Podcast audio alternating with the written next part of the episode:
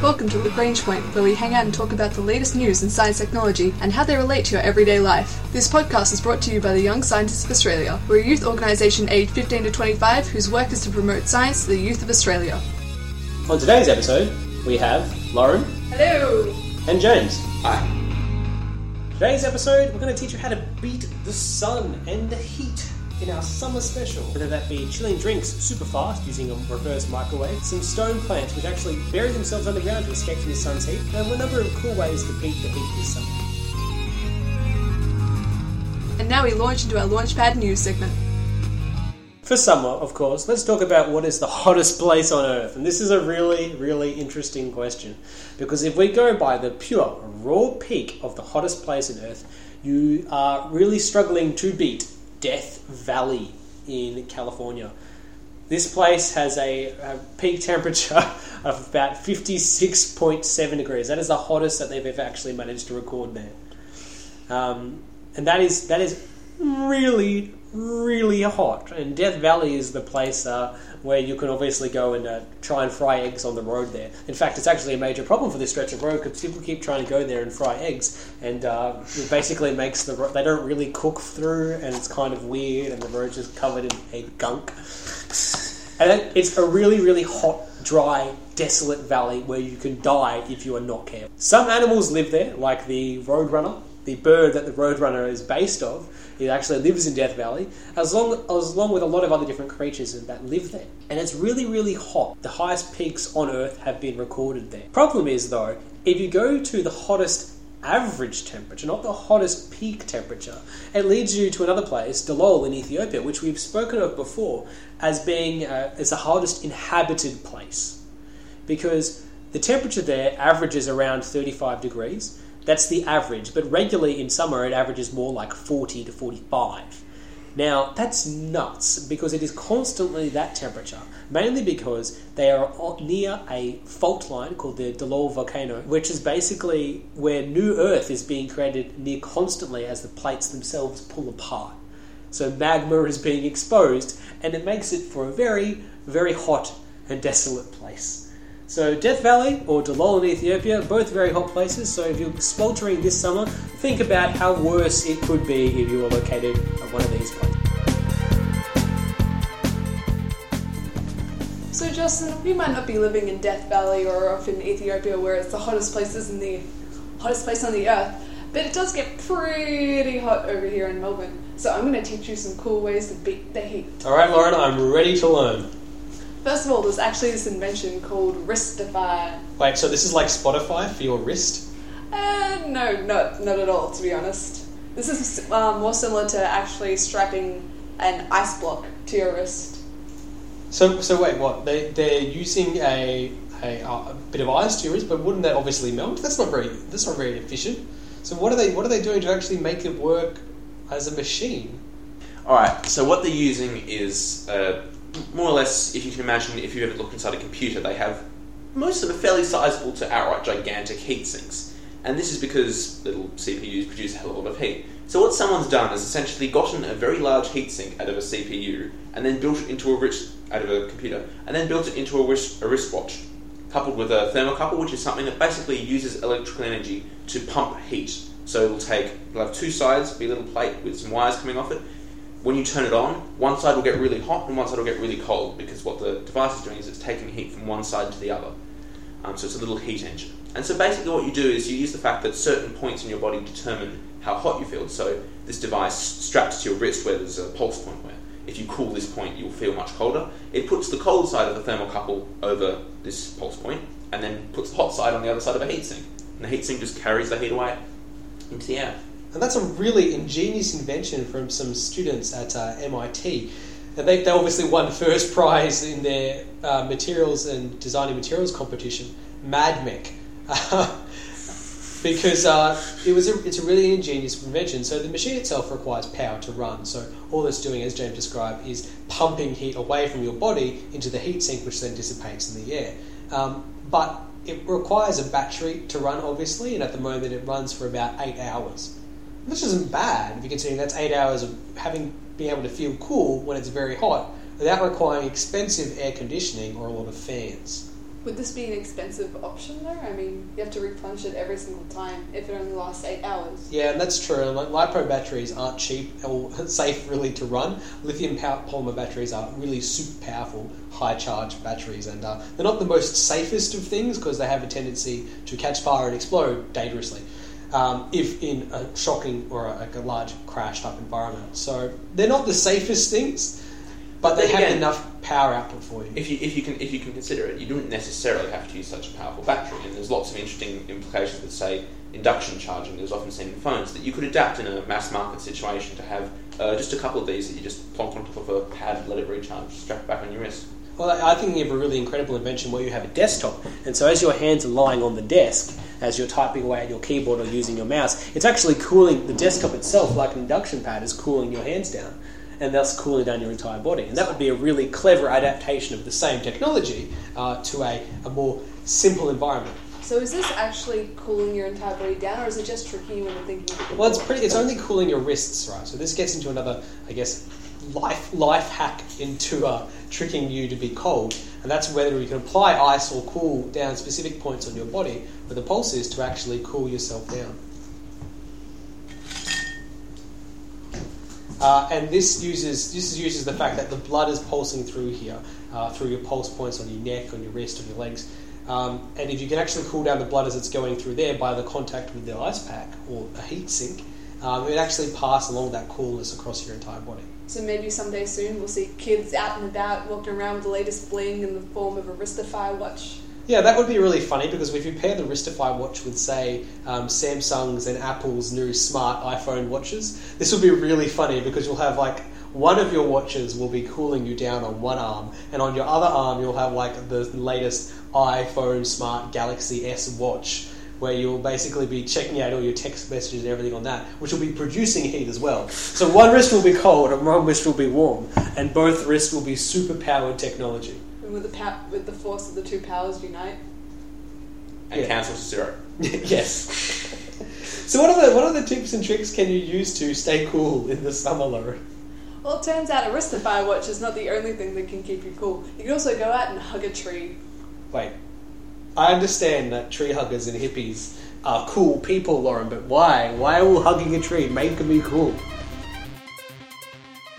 So the reason behind this is actually because trees sweat. And when I say that, I mean that tree leaves um, transpire, which means that they're releasing water out into the atmosphere. And if you come up and hug a tree, then you're actually inside this little humid environment, which is actually slightly cooler than surrounding air around it. So they're actually pumping out this water to to actually get rid of it um, after they've sucked all the nutrients out of it. And the process in which they're doing that's actually cooling the air around them down, which means that not only you're in the shade, which is good, but also the tree is producing stuff that is cooling you down. That That's really cool. Literally. Turns out a tree isn't the only thing um, that you can hug to cool down this summer. What you can actually hug as well is actually rice in a tube sock. You're going to have to run this past me again. Why will hugging some rice in a sock make me feel cooler? Because at the moment, if I'm doing that, I'm pro- my mental image is not someone who's cool. Okay, so while uh, the rice itself in the tube sock doesn't have any magical thermal properties, so although the um, rice itself doesn't have any magical thermal properties, it's actually, um, you can use it to surround yourself. And it easily molds around to your body to conduct the heat away. Even when it's um, cold or frozen. And you can actually do this while sleeping, so you just fall asleep on a whole bunch of rice tube socks. Which will actually mold around you and keep you cool. It's a bit like sleeping on a bag of frozen peas, for example. Just has a major advantage. Yes. And it, and it's it's pretty interesting because it's actually talking about using their conductivity to part, to take away the heat from you, but using something that's cold, effectively. The only problem is that eventually, once you have an equilibrium point, this will limit itself in effectiveness. But even then, once it's at an equilibrium point, you'll just increase the surface area, so radiation will actually cool you faster. Yeah. And it's actually really funny. As a side note, you can actually heat these up in the microwave and use them during winter to make you feel warm. And that's that's a multi-purpose. So use that rice uh, for reverse some... cycle rice system. Exactly. So uh, what else? What else can you have to keep cool, Lauren?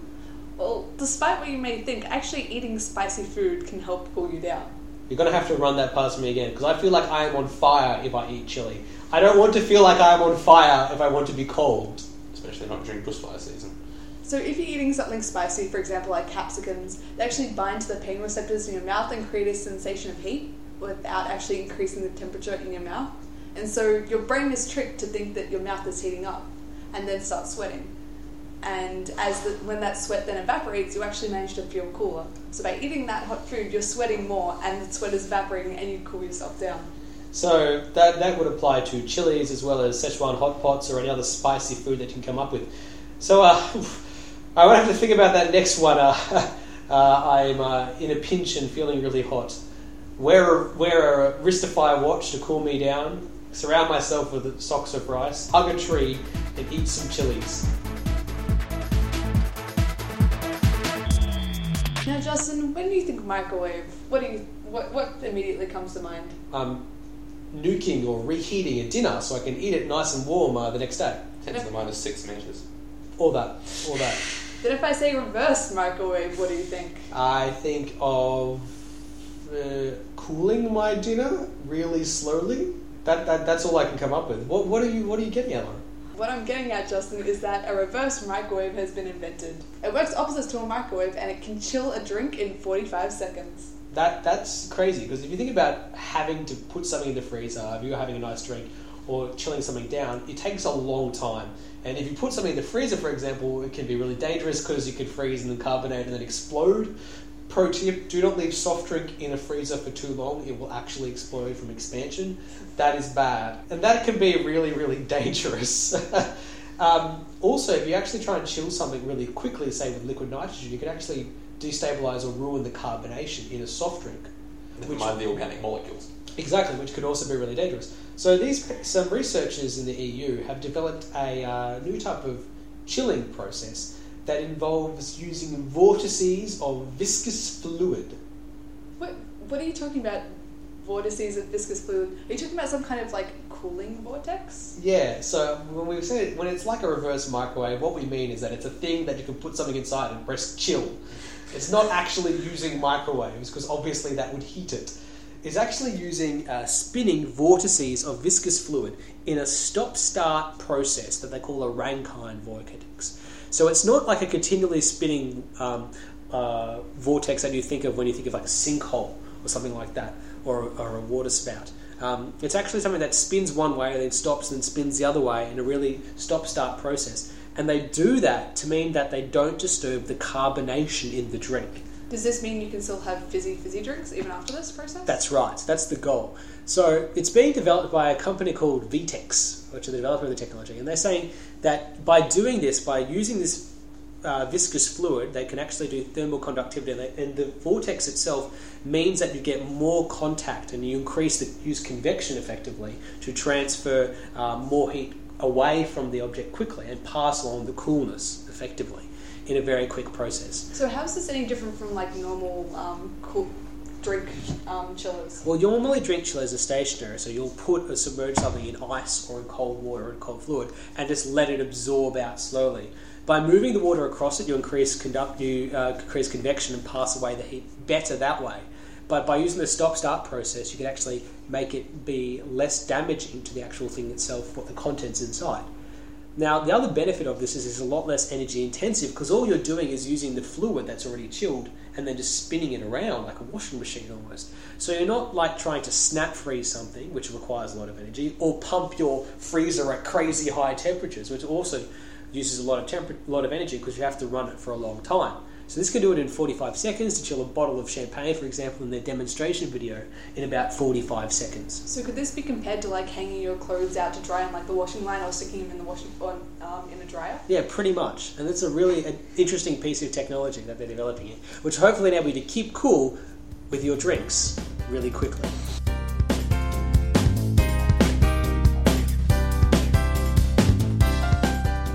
Have you ever felt really hot and dark? Uh, Figured that, you know, to stay cool, you'll bury yourself in the ground. Well, aren't there um, people who go and build themselves little houses um, under, like, mountains and things? And that's what the people in Coober Pedy do, for example, in uh, South Australia. But plants have come up with an interesting way to also do something similar.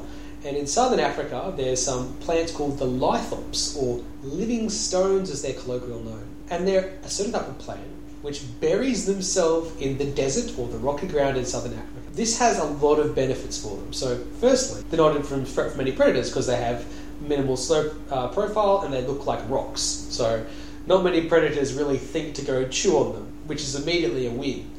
But something else that they do that's really great is that they have a little window on the top which of the, of the plant, right, which lets light in.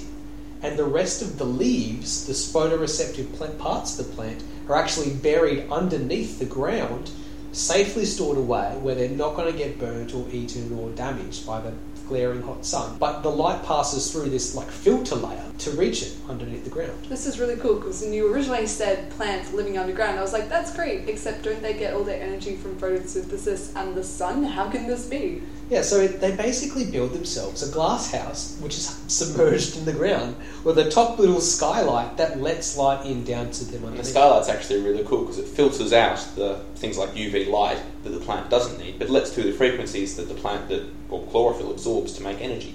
So it basically just cherry picks the frequencies it needs and rejects everything else. And the, it actually uses a biochemical process to block out the U V light. And this is really cool for us because if we can figure out how to adapt that uh, into a sunscreen, we can actually make much better protection for ourselves from U V light. If, so we use a lot of technologies to actually block the sunlight, and most of it Most of it is actually based on reflecting it using creams and so on. But this would be another different type of process that we could adapt. So uni- researchers from the University of Sheffield are actually really keen on turning and changing uh, the chemical process that these plants are using to a way that humans could benefit from. The plants themselves can actually adjust themselves as well. So if you're in full sun or full shade or the course of the day, they'll move some, uh, something that's been termed photosynthetic machinery, which is I think quite a grandiose term for what I imagine is essentially the The, the top bits of the rocks opening and closing themselves. Yeah, they're, they're almost like clams. They're opening up to let in more sunlight or closing up when they don't need to. And choose, and choose their amounts to precisely moderate and fit into a majority of climates. So it's a really interesting further adaptation on top of this very clever filter system. And if you're able to adapt other plants to actually do this process, you could grow all kinds of crops in these natural greenhouses and then harvest them without having to build uh, lots of ways to keep them cool or... Um, Uh, keep them watered. If they just did this themselves, they would be much hardier and they'd be able to cope with much more dangerous environment. You might be able to grow plants in places you never thought possible. You could grow your wheat like it was a potato. Exactly. So this is some really interesting work being done by the University of Sheffield. This has been the Young Scientists of Australia's podcast, Lagrange Point. This week we talked about ways to chill out and stay cooler than cool, be ice cold, using reverse microwaves, hugging trees and other pro tips, and strapping things to our wrists to be wristifyingly cool. Our ending theme was composed by Audionatics. Head to y s a dot org dot a u for more information about the Young Scientists of Australia.